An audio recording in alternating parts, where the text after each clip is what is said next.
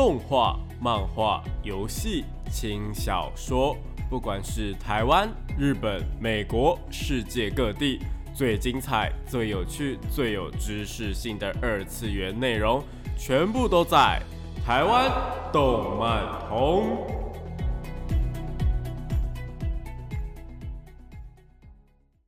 大家下午好啊！欢迎来到台湾动漫通的节目现场，这边是复兴广播电台，台北、台中、高雄 AM 五九四，台中 FM 一零七点八，我是你们的主持人点播 B B，可以叫我 B B 就好哦。连书搜寻点播 B B 就可以找到我以及相关的节目资讯。那上礼拜呢，我们聊到有关于童话或是传说改编的作品嘛，那因为那些作品啊，取材的东西本身上来讲就有知名度，所以应用在作品中啊，就会让观众。或是粉丝有所期待，那期待呢会有怎么样的不同，或是会有什么样的创新等等。虽然我们的节目啊会接着继续讲下去这一块，不过在那之前呢，我想先跟大家聊聊有关于动漫 IP 展的事情。因为上礼拜啊我在外面工作的时候，顺便看了两个作品的展览，但感受真的是。还蛮不一样的，就是两个的比较下来蛮不一样的，所以等等呢的节目我们会先跟大家分享这件事情，那我们就赶快进入到我们的节目内容吧。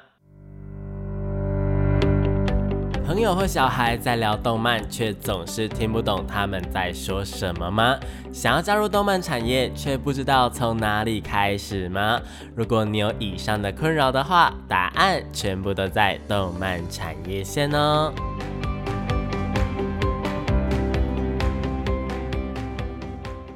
欢迎来到动漫产业线。那这个单元呢，会跟大家科普一些动漫的知识，有专业的知识，像是动漫这个产业的相关事项，又或者是一些动漫的术语、常识等等。每周都会有不一样的内容呈现给大家，记得要准时收听哦。那这礼拜呢，要跟大家先聊聊的就是呃，俗称的 IP 展。那 IP 这个东西呢，我们在节目刚开播的时候的前几集的观念集应该有提过。所谓的 IP 呢，除了一般常听到的那个网络连线地址那个 IP 要换 IP 跳 IP 那个 IP 之外呢，还有一个意思就是智慧财产权。常用的用法呢，就是角色 IP 或者是作品 IP 等等。比方说，像是宝可梦、神奇宝贝就是一个很大的 IP。那迪士尼里面的人物呢，也可以是一个 IP。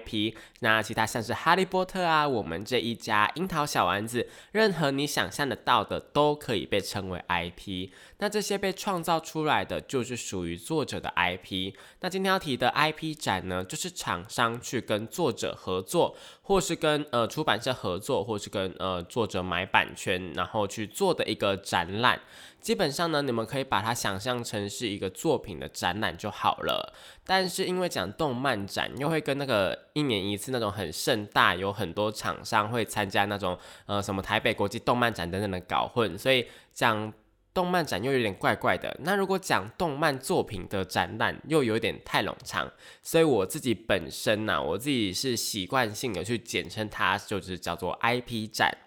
那这种动漫作品的 IP 展大概会长什么样子呢？呃，我们举个例子好了，比方说今天如果是火影忍者动画的 IP 展，注意哦，动画跟漫画的 IP 展它会是完全不一样的东西哦。那如果是火影忍者动画的 IP 展的话，那它里面呢，可能就会有一些等身的模型啊，或者是呃动画里面木叶忍者村的村庄的样貌，会做一个造景出来，然后有一乐拉面的摊贩的展出等等。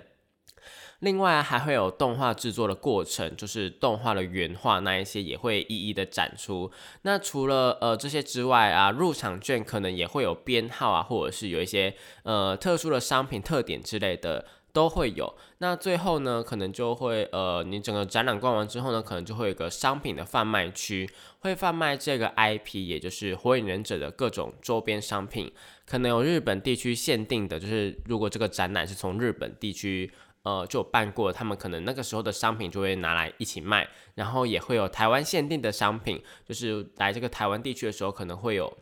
嗯，我们自己本身有一个特殊的一些商品这样子，那也有可能会有就是展览限定的商品，就是别的地方买不到的商品。总而言之呢，就是会有各种的诱因，然后去吸引那个粉丝去参加这个展览就对了。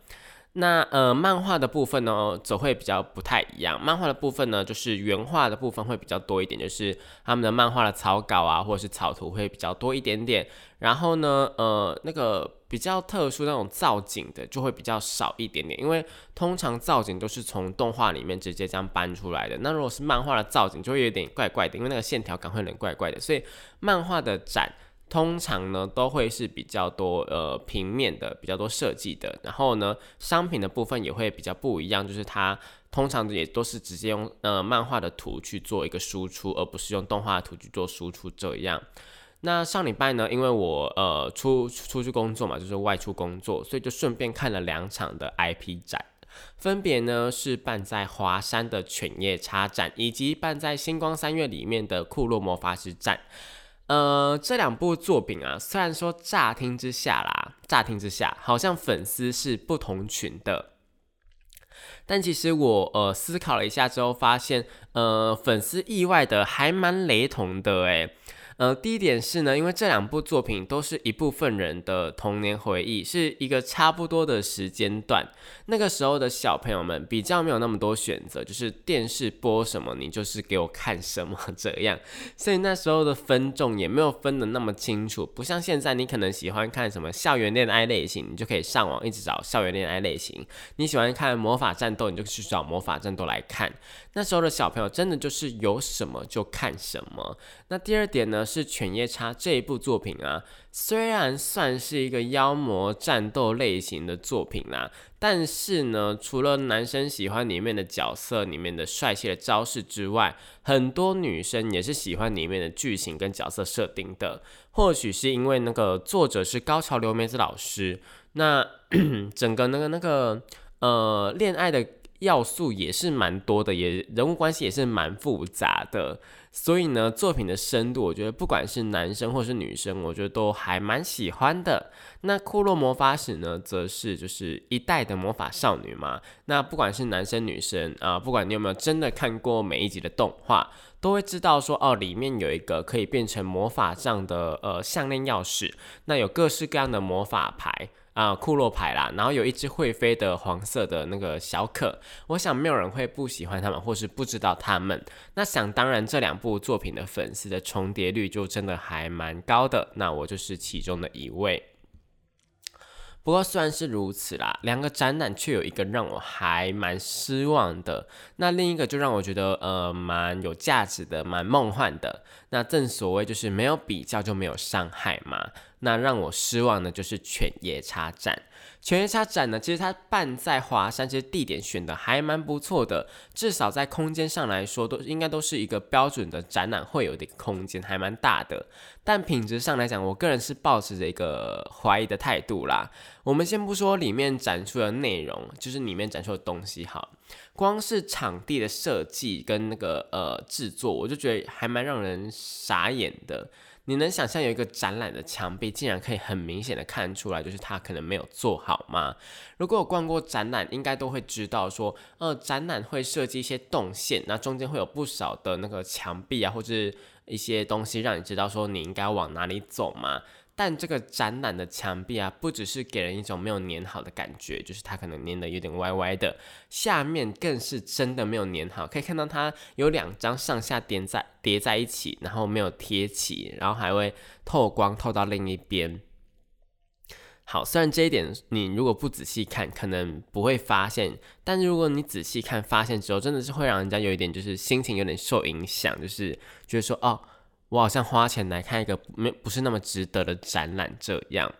那接着呢，展览展出的内容也有一点点让人失望。那我虽然不是一个犬夜叉的那种很铁很铁的粉丝，不是各种设定都知道都很清楚，但也是有迷过一阵子的人。但这次展出的摆设真的是让我有一点点怎么讲 傻眼嘛。首先第一个摆设呢，就是。呃，他们这是一个呃，通往战国时期的那一个古井，就是阿里跳下去的那一口井。那井本身，我觉得是没有什么问题，就是它本身是没有什么问题，就是它只是一个输出的呃三 D 的一个呃模型吗？可以讲模型吗？就是一个摆设啦。那这个摆设通呃是没有什么问题的，但是井的位置，它这摆放的位置真的是太尴尬了。这口井呢，直接被三面墙给包住。那一左一右站在墙的旁边，对吧？站在井的旁边的话，就是可以直接碰到墙壁的感觉。它那个井旁边的墙，真是非常非常的近。意思也就是说，如果你要拍照的话，你就会直接拍到所有的墙壁。但这不是最尴尬的地方，尴尬的地方是只有后面那一面墙是有背景的，旁边两面墙都是全部都是蓝色的，所以我拍完照之后真的是呃完全不知道该怎么办，你知道吗？因为如果你去把旁边两个蓝色的墙壁给切掉的话，你可能会切到你的人，那你的照片的尺寸呢也会变得相当的奇怪。那总而言之呢，这一口井，我个人是给予一个还蛮。尴尬的评价啦，就是它这个景是没有问题的，但是它旁边的东西真的是，呃，不是那么适合让你去拍照。那第二个摆设呢，是犬夜叉被那个弓箭钉在树上的场景。那这个场景呢，算是比较好一点点的，嗯，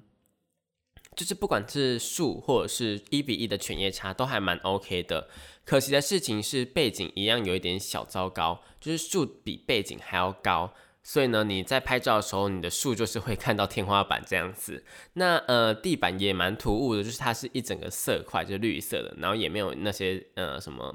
呃花草树木都没有，就是一一一个绿色的，很像绿幕这样子，这是蛮尴尬的。所以你拍照起来就是会蛮不好看的。嗯，我自己个人是觉得还蛮嗯，也不好说啦。不过第三个摆设呢？呃，也是有一样的问题，就是就是第三个呢是阿里的脚踏车，它后面就是它的脚踏车的后座上面呢会有一块那个犬夜叉的输出的板子，它就是会坐在上面，对，是一个平面的板子，并不是立体的，所以拍照起来你就会看到说，哦，你可能牵着一台脚踏车，然后你的背上面有一块板子，超级奇怪的，我自己个人是不太喜欢呐，但是又因为这个展览就是。只有几个地方可以拍照，它不是说你可以去拍所有的东西，所以你也就只能够妥协，不然够，不然你好像花那个钱进来，好像什么都没有拍到，就是有点不太值得这样子。不过除了这些之外啦，其他身为展览应该要有的东西还是有做好的啦，像是原画的部分，动画的原画就选的还蛮精彩的，每一个那个动画精彩的地方都把它选出来，那个人气的角色也都有把它放出来。那其中有一个还蛮不错的地方，就是里面有一个所有角色的等身高的看板，可以让你实际体会看看角色们的身高跟你比起来有多么的亲近。说实在，这也是我第一次发现，说哦，原来犬夜叉里面角色的身高都这么的亲民，大概就是一百六、一百七，顶多就是也不会到一百八的感觉。比起一般的动漫人物，好像真的还蛮。就是矮还蛮多的，因为一般的动漫角色，像是航海王，可能是一百八十八啊，或是两百之类的这种超高的身高，就蛮不亲民的。但是犬夜叉的身高就是还蛮呃亲民的感觉啦，也有可能是因为他们是呃日本古时候的战国时期，所以可能就是有参考一些就是呃真实的身高这样子吧。嗯，应该是一个蛮有考究的一个作品呢。可惜的事情是，就是那边是不能够拍照的，不然应该会是一个还蛮热门的一个点呐，就是了。不过以一个 IP 的展览来说，其实犬夜叉的展并没有受到特别的差，只是它的拍照能让你拍照的点真的是设计的还蛮呃尴尬的部分呐。那或许是也是因为跟接下来我们要讲的骷髅魔法师展比起来，真的是。差的有点太多了，所以才会让我有一点这么失望吧。所以，我们接下来就先来谈谈我们的库洛魔法师展吧。那库洛魔法师展呢，它是办在百货公司里面嘛，但整个展览空间利用的我觉得相当好。整个展览的布景啊，全部都是从日本就是搬过来的。第一间房间呢，就有五。五本巨大的魔法书，那书的内容呢是骷髅魔法史的各种变革啊、历史的故事啊，以及剧情、人物关系图，甚至是角色吸引人的点之类的。第一个房间就让我感到还蛮蛮大的诚意的，重点是骷髅魔法师展里面的东西几乎都是可以拍摄的。不是只有特定几个布景给你拍摄，而是只有几个地方不能拍摄而已。所以巨大的魔法书跟里面的内容都是可以进行分享的。那这些内容呢，我真的觉得还蛮呃精致的。而且那个魔法书啊，它是不是那种呃两个板子合起来而已？它是真的是厚的那种三 D 的书，真的让人家觉得说哦，很棒，真的让人家很有感觉。这样，那接下来第二个房间呢，会播放一个小影片，那是专门为了展览制作的动画影片。虽然说只有小可在那边讲话，但呃，配合整个展览啊，介绍接下来会发生的事情，我觉得光是影片就。还蛮值得你进来看展览的了。那接下来第三个呢，是房间的展览的呃一个主题，那也就是呃整个展览好像是叫做花的展览，所以接下来就是花的房间。虽然花这张牌或者是花这个主题，对于整个剧情来说，并不是说呃算是非常非常大的重点啊，但是呃因为这个展览。就是用花为主题去办，所以这个房间也是有经过特别的设计的。那这个房间有趣的地方就是墙上呢会有各种花的一个呃图片，然后以及花语。这些工作人员会跟你说啊，桌上的花瓣的照呃的贴纸啊，你是可以自由的贴到墙上的。那我去看展的时候呢，其实已经是第二阶段的展览了，所以。呃，因为疫情的关系，看诊的人可能就是减少了很多嘛，但基本上墙上已经被整个贴的满满的了，可以想象得到，呃，库洛魔法使的人气有多高。对，然后就是我们刚刚提到，就是库洛魔法使展已经是第二个阶段了嘛，所以。呃，两个阶段的展出的内容其实是有一点点不一样的，就是原画的部分是会换的。那目前看展都是需要线上预约才可以看的。那我预约的时候，其实时段已经剩下没有多少了。那每个时段都会控制人数，也有可能是因为人数控制的，嗯，要很少很少，所以才会那么难预约啦。因为疫情的关系，所以相关措施他们都是有好好做的，大家是可以放心的。而且人数也是有掌控的嘛，所以我进场的时候真的是没有什么人，几乎等于是包场的感觉。整个展览都没有人可以慢慢看，不会有人群的压力，也不会有人在那边挤来挤去。然后工作人员还比较多的一个感觉啦。我觉得看展的体验整个下来是还蛮好的，就是你可以很悠闲的这样逛下去。呃，我这还蛮推荐的。那接下来房间呢，则是芝士的房间，展出了几件芝士帮小英做的衣服，整个都是一比一呈现，还蛮可爱的。虽然可能因为是呃第二阶段的关系，所以衣服的款式可能也有换过，所以这些衣服我比较少看到。那呃，这也没关系，因为我们还是可以从它旁边的那些图片发现说，哦，这是哪一集出现的呃衣服这样子。那紧接着呢是原画的房间，因为这一次展览呢基本上是漫画的部分，所以整个展览呢包括商品都是使用漫画的图片去呈现的。那漫画的原画，如果你看得懂日文的话，真的是还蛮有心的，总共会有好几个主题。分别用呃各种不同的画去带出每个漫画的名场面，像是会用阿里嘎多这呃这几个字去带出各种不一样的情境，有小英跟爸爸说谢谢，有小英跟哥哥说谢谢，有有小狼跟小英说谢谢，有芝士跟小英说谢谢，有小英跟呃芝士说谢谢等等的，有各种各种不一样的那个情境出现，然后也会用喜欢这两个字去带出各种呃作品里面各种角色不一样的喜欢，像是芝士。喜欢小英，那小英喜欢芝士啊，但他们两个的喜欢是不一样的，或者是嗯呃小英的爸爸跟他妈妈相爱的过程，又或者是那个呃库洛里多跟关月老师相爱的过程，又或者是那个呃青梅竹马，或是老师跟学生之间的呃恋爱的过程等等的，都会把他们一一呈现出来。我个人是看的还蛮过瘾的，尤其是喜欢这个地方，因为库洛魔法使他呃一个。还蛮吸引人的地方就是他角色真的很混乱，他们之间的关系真的很混乱，但这个混乱是好事，就是你你可以去细细的品尝它里面的呃各种人物的关系。我觉得在这个喜欢的这个章节里面呢，就是这个主题里面呢，有非常非常多可以去呃探讨、可以去回忆的东西，我个人还蛮喜欢的。另外呢，也会有像是加油啊，会去带出各个角色之间彼此互相加油打气的画面，为自己加油的片段。那不管是哪一个呃主题，都是截取一整个漫画的画面，而不是单一格而已哦。所以你可以知道大概是哪一集发生的事情，又或者是那边的剧情在讲什么东西，因为都是有对话的嘛。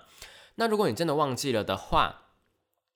它下面也会有那个小标签，也会写上说哦，这是哪一年出版的哪一集，方便大家之后去寻找说哦是哪一个片段，或者是需要去看哪一本漫画书这样。可惜的事情是啊，这个展间是不能够拍摄的，因为基本上原画这种东西在 IP 展里面都是属于一个呃最高授权的部分，这个东西一般来讲都是不能够，也不会让人家去拍摄的，甚至还有听说过，如果有拍摄到厂商的啊，就是如果你有呃有呃观众啊去拍摄到里面的原画的话，厂商就需要。负担那个赔偿费给授权的人，也或许是因为这个原因呢，所以在那个展间的工作人员几乎是每一个转角都有人随时监控你们到底有没有拿出手机来拍照。但身为一个呃最高品质的观众，呃，当然也是不会去做出这些事情就是了啦。那结束原画的房间之后，就会来到拍照的房间，有各种大型的那个小音的输出图，可以让去拍照。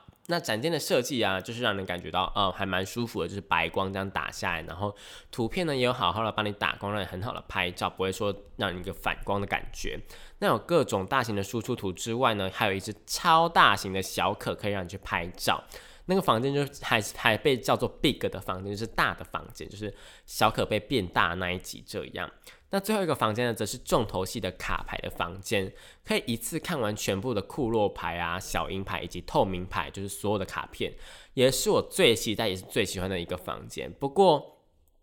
老实说啦，比起日本的那个照片拍起来，感觉台湾的呃卡牌的房间，嗯，它有一点点就是有点小粗糙，就是它的那个卡牌，它可以看出来它是呃有点，你就是用纸印出来，然后贴在一个。板子上面而已，就是不，它不是真正的一张牌，让你会有一点就是，啊，这些都是输出品。不过透明牌的部分则是一个呃透光的感觉，我觉得还蛮棒的。就是比起呃骷髅牌或是小鹰牌之外，呃透明牌的部分是真的做的还蛮精致的啦。然后也会有一个很大型的透明牌，它真的是做成一个透明牌的样子，就是背面看是背面的样子，正面看是正面的样子，但它两边是没有透过去，但是又可以。透过透明牌去看到对面的东西，就是一个还蛮有趣的设计。那这个设计呢，呃，我有拍照，我觉得还蛮呃蛮有趣的，也是我自己个人最喜欢的一个拍照的点呐。那结束之后呢，工作人员就会给你一个呃一张透明的纪念的呃透明牌这样子，那是只有来看展的人才能够拿到的，诚意非常非常高，而且也有非常具有的一个纪念的价值啦。而且最后呢的贩售区也是有各种日本限定空运来台，或是台湾限定的商品。像我就是买了一个台湾限定，然后上面有一个小笼包跟珍珠奶茶的小包包，我真的觉得超级可爱的。那有兴趣的听众朋友们，我觉得真的觉得可以去逛一下骷髅魔法使展览。当然呢，全天下的展览也不是说不能够去，只是我希望大家就去的时候不要抱太大的期待啦，就是你可以降低一点你的期望值，以免跟我一样，就是我抱着相当高的期待去，结果。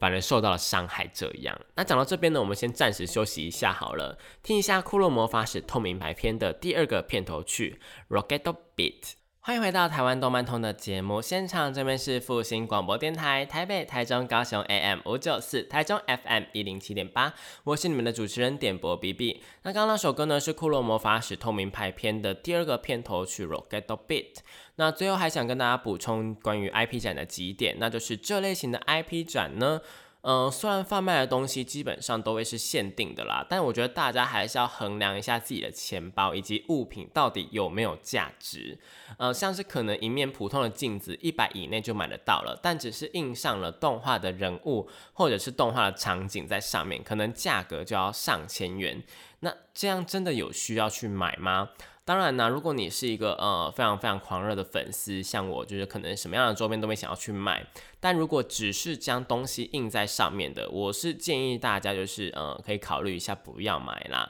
除非它是有特殊的设计，不然就是真的还蛮呃亏的吧。那另外呢，会这么贵的原因呢，有可能是因为授权的费用，或者是呃空运来台的费用再加上去的。因此，同样的东西在日本买可能会比较便宜，也不一定。这些都是可以去思考的。因为像库洛魔法使的展览就有个还蛮大的区别的。展览看完之后啊，就会接上限定的商品区嘛。但出去展览后，在外面就有一个台湾自己的商品区，它两边的授权呢是呃不太一样，就是。呃，展览的授权可能是从日本那边直接授权过来的，但是台湾的商品的授权呢，则是从呃台湾已经呃代理过来了，然后再从台湾这边授权的，所以它的呃商品是不太一样的。那这边是的商品都是授权在台湾之后自行制造的，同样都是小东西，但价格却差了好几倍有。呃，虽然说啦，呃，就是在设计或是选选图上面是不一样的东西，但是那个价格真的是亲民非常非常多。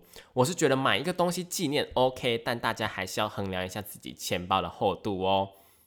还有另一个啊，就是呃，想要补充，就是这类型的 IP 展，并不是只有动画或游戏可以办。呃，台湾呢，呃，也有蛮多的图文作家有办的展览，也都是属于这种 IP 展，像是那个猫猫虫卡波啊，就是一个呃被各种商品化的成功的例子。最近有相当多的图文作家会去接触这类型的展览，就算不是办 IP 展的部分，就是没有到那个规模，也有可能会自己出周边啊，在网络上面贩卖，又或者是跟厂商一起合作等等。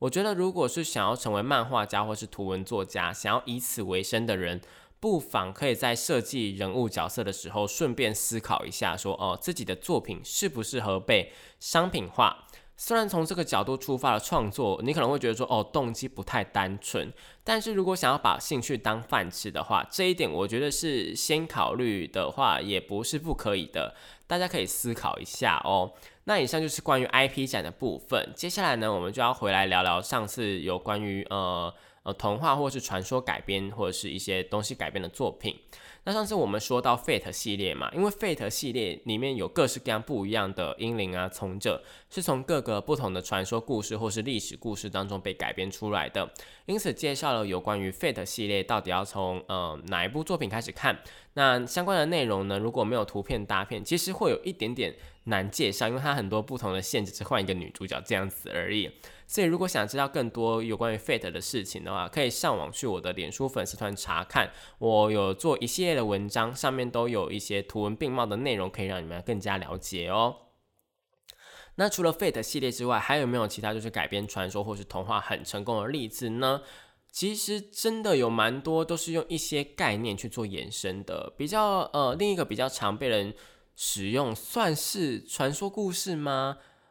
嗯，好像不太有点不太算，就是七宗罪。那其实七宗罪这个东西不太算是传说啊，因为它是呃天主教里面的人的七种原罪。不过跟我们在聊的东西，就是我们今天在聊的东西，其实是相同的概念，就是从一件比较有名、比较多人知道的事情上面去做一个改变的动作。那七宗罪这个东西确实是被呃各种作品给拿去做使用了，因为七宗罪啊是在说那个人所犯下的罪行都可以被归列在那个七个类别里面嘛。一般呢就是会呃这七个东西会指的是傲慢、贪婪、色欲、嫉妒、暴食、愤怒以及怠惰。那这个概念，我们必须要老实说，就是非常非常适合拿来做各种延伸。首先，就数字上来说，有数字的东西就是非常好利用。七这个数字其实是非常好利用的，像是你可以有七位魔王、呃七个天使、七五海等等。七它是一个不算多，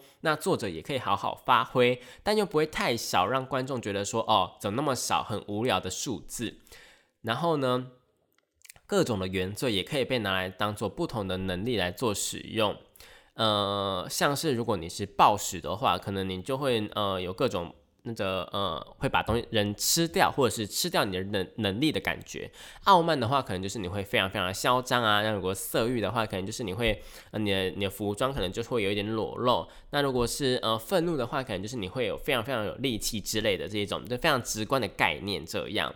那以这个作品，呃，对吧？以这个东西为发想的作品呢，我们来讲一下，像是七大最好了。虽然这呃七宗罪的部分只是被他们拿来当做是一个称号，并没有所谓实质上的称号去加成，但是光是有一个七大罪这样的感觉，就是会让人家觉得说，哦。很帅气，再加上作品后期也有用同一个概念打造出一个不一样的敌人，就是十戒。那十诫呢是出自于圣经里面的内容，那每一个教派会有不同的解释。那因为牵扯到呃宗教的部分，所以我们就先暂且不提。那在作品七大罪里面呢，十诫则是被设定成是一种呃敌人的攻击模式，或者是敌人的一个规则。我个人认为还蛮有趣的。因为我本身对于基督宗教其实并没有太大的接触，呃，身边呢的天主教或是基督教的朋友也不会去主动跟我们讲这些事情。那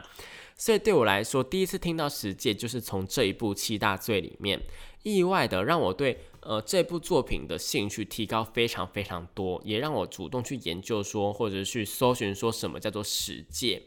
那这又是另一种还蛮不错的关系。虽然可能有一部分的人呢会觉得说，哦，自己的信仰被拿去做改编，感到有点不满或是反对。通常呢，那个在那个印度教的部分，就是还蛮，嗯，蛮蛮蛮明显的，就是这个部分他们会蛮有抵触的，就是什么，呃，我们的婆娑罗或者是那个呃湿婆等等的那个被改编的话。呃，印度教那边还蛮多人去做一个反弹动作，就还蛮上做蛮多次新闻的。那天主教或是基督宗教这边就还呃比较和缓一点点，但还是有一部分人会持反对的意见，就觉得说哦自己的神或者自己的信仰可能被嗯就是被被侮辱到这样子。但其实呃作品它本身可能并没有这个意思啦，所以如果大家放宽心看的话，其实也可以当成是宣传一个宗教的感觉啦，因为呢。我觉得这是一个互利的关系，就是跟我们一开始说的改编这件事情本身有名，然后带起作品的名气是完全相反的，是从另一边开始有兴趣的。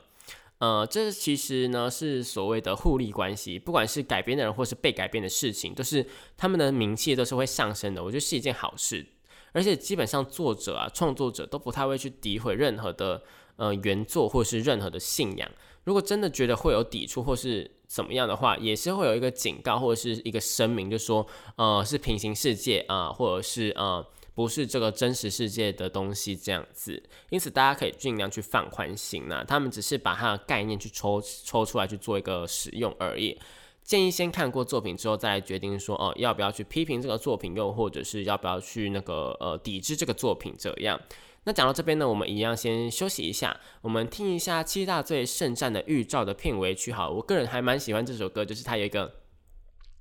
呃，非常符合《七大罪》这一部作品的一个呃概念这样子。那这首歌呢，是由龙川雅里莎所带来的永不褪色的瞳孔。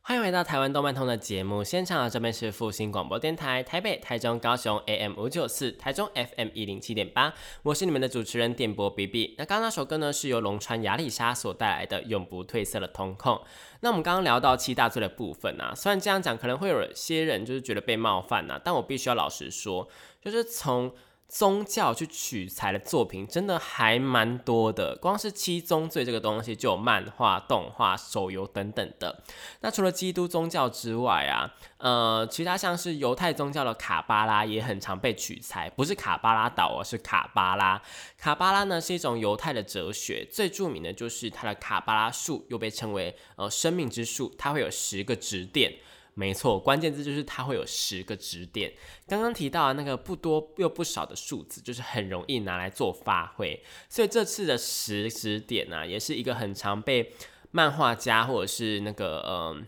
作者们拿来当成十个密宝，或者是十个很强大的人，十个很强大的能力等等。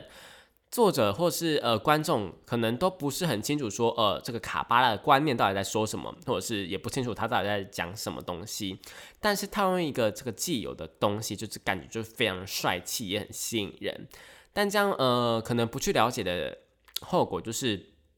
会有一点点中二的感觉啦。就是大家可以不妨思考一下，说呃如果要去了解这个东西的话，到底要不要呃真的去了解，还是只只是要觉得说他很帅这样就好了呢？那除了西方宗教之外啊，其他像是东方的宗教也还蛮常被使用的，像是道教啊，或者是佛教，或者是阴阳教等等。不管是华人地区的文化，或者是日本地区的文化，都是还蛮常被应用的。我想这个大家应该就比较熟悉一点的呢吧，像是呃天后妈祖娘娘就还蛮常出现在各大的作品里面的。呃，除了形象良好之外，海神这一点其实也是大家还蛮喜欢的地方。那日本地区啊，像是玉藻前或是安倍晋明这种跟阴阳道有关的人物，也还蛮常被使用的。然后还有像是天照大神啊、伊邪那美啊、月读等等的日本神明，也很常被使用。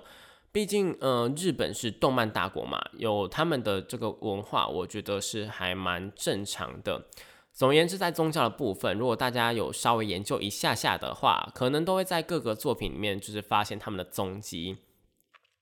尤其是活得越久的 IP，存在的时间越久，他们就越需要去激发自己的想象力或是怎么样的。因此取材的部分呢，也就越来越多，像是数码宝贝或者是宝可梦、神奇宝贝就是一个很好的例子。尤其是宝可梦啦，那从一开始就有的那个凤王嘛，它就是取材自呃传说中国中的凤凰，并不是那个西方的不死鸟，而是凤凰。他们两个概念，凤凰跟不死鸟的概念其实是有一点点。呃，不太一样的。虽然说都有那个火烧，就是火烧的身体跟那个呃不死的概念，但是其实呃两个比起来是有点不太一样，就是在各种色彩上面、外形上面，或者是传说上面，其实是真的不太一样。大家有兴趣可以去研究一下下啦哦。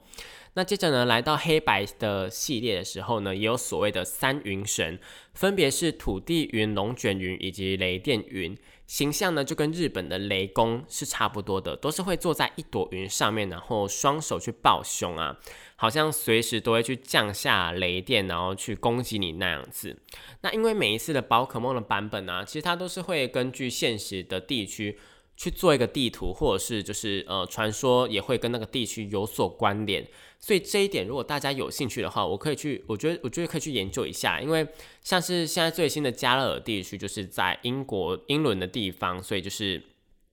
也会有像是那个英国的那种钥匙啊、钥匙的传说或者是什么东西的，我觉得还蛮还蛮有趣的。嗯，那除了这些之外，还有没有什么其他的呢？其他像是呃珍珠美人鱼好了，也算是改编自人鱼公主的童话故事嘛，毕竟他们也是女主角是人鱼，然后拯救了男主角之后。到陆地上去生活、去相爱的故事，而且还加上了七位美人鱼公主的设定，来符合七大海洋。这跟呃迪士尼改编的小美人鱼是有同样的道理的。呃，小美人鱼其实也有不少的姐姐存在，那些也是在暗示海洋的部分。不过可能有很多人就是不清楚说，呃，艾丽儿的姐姐们是谁啦？毕竟姐姐出场的戏份好像真的是不多啦。我的记忆也是有一点点淡薄的。会有印象，纯粹是因为之前去日本迪士尼的时候呢，有看过呃小美人鱼的现场表演，我才想起来说，哦，对耶，艾丽儿她有好几位姐姐，不然根本就不会记得这件事情，就是她有姐姐这件事情是非常不重要的事情。这样，那另外像去呃，另外像是 Maki 啊，魔奇少年也是改编自一千零一夜的故事。那一千零一夜的故事，我想大家可能就会比较。呃，不熟悉一点点的，但如果说呃阿拉丁，你是不是就有印象了呢？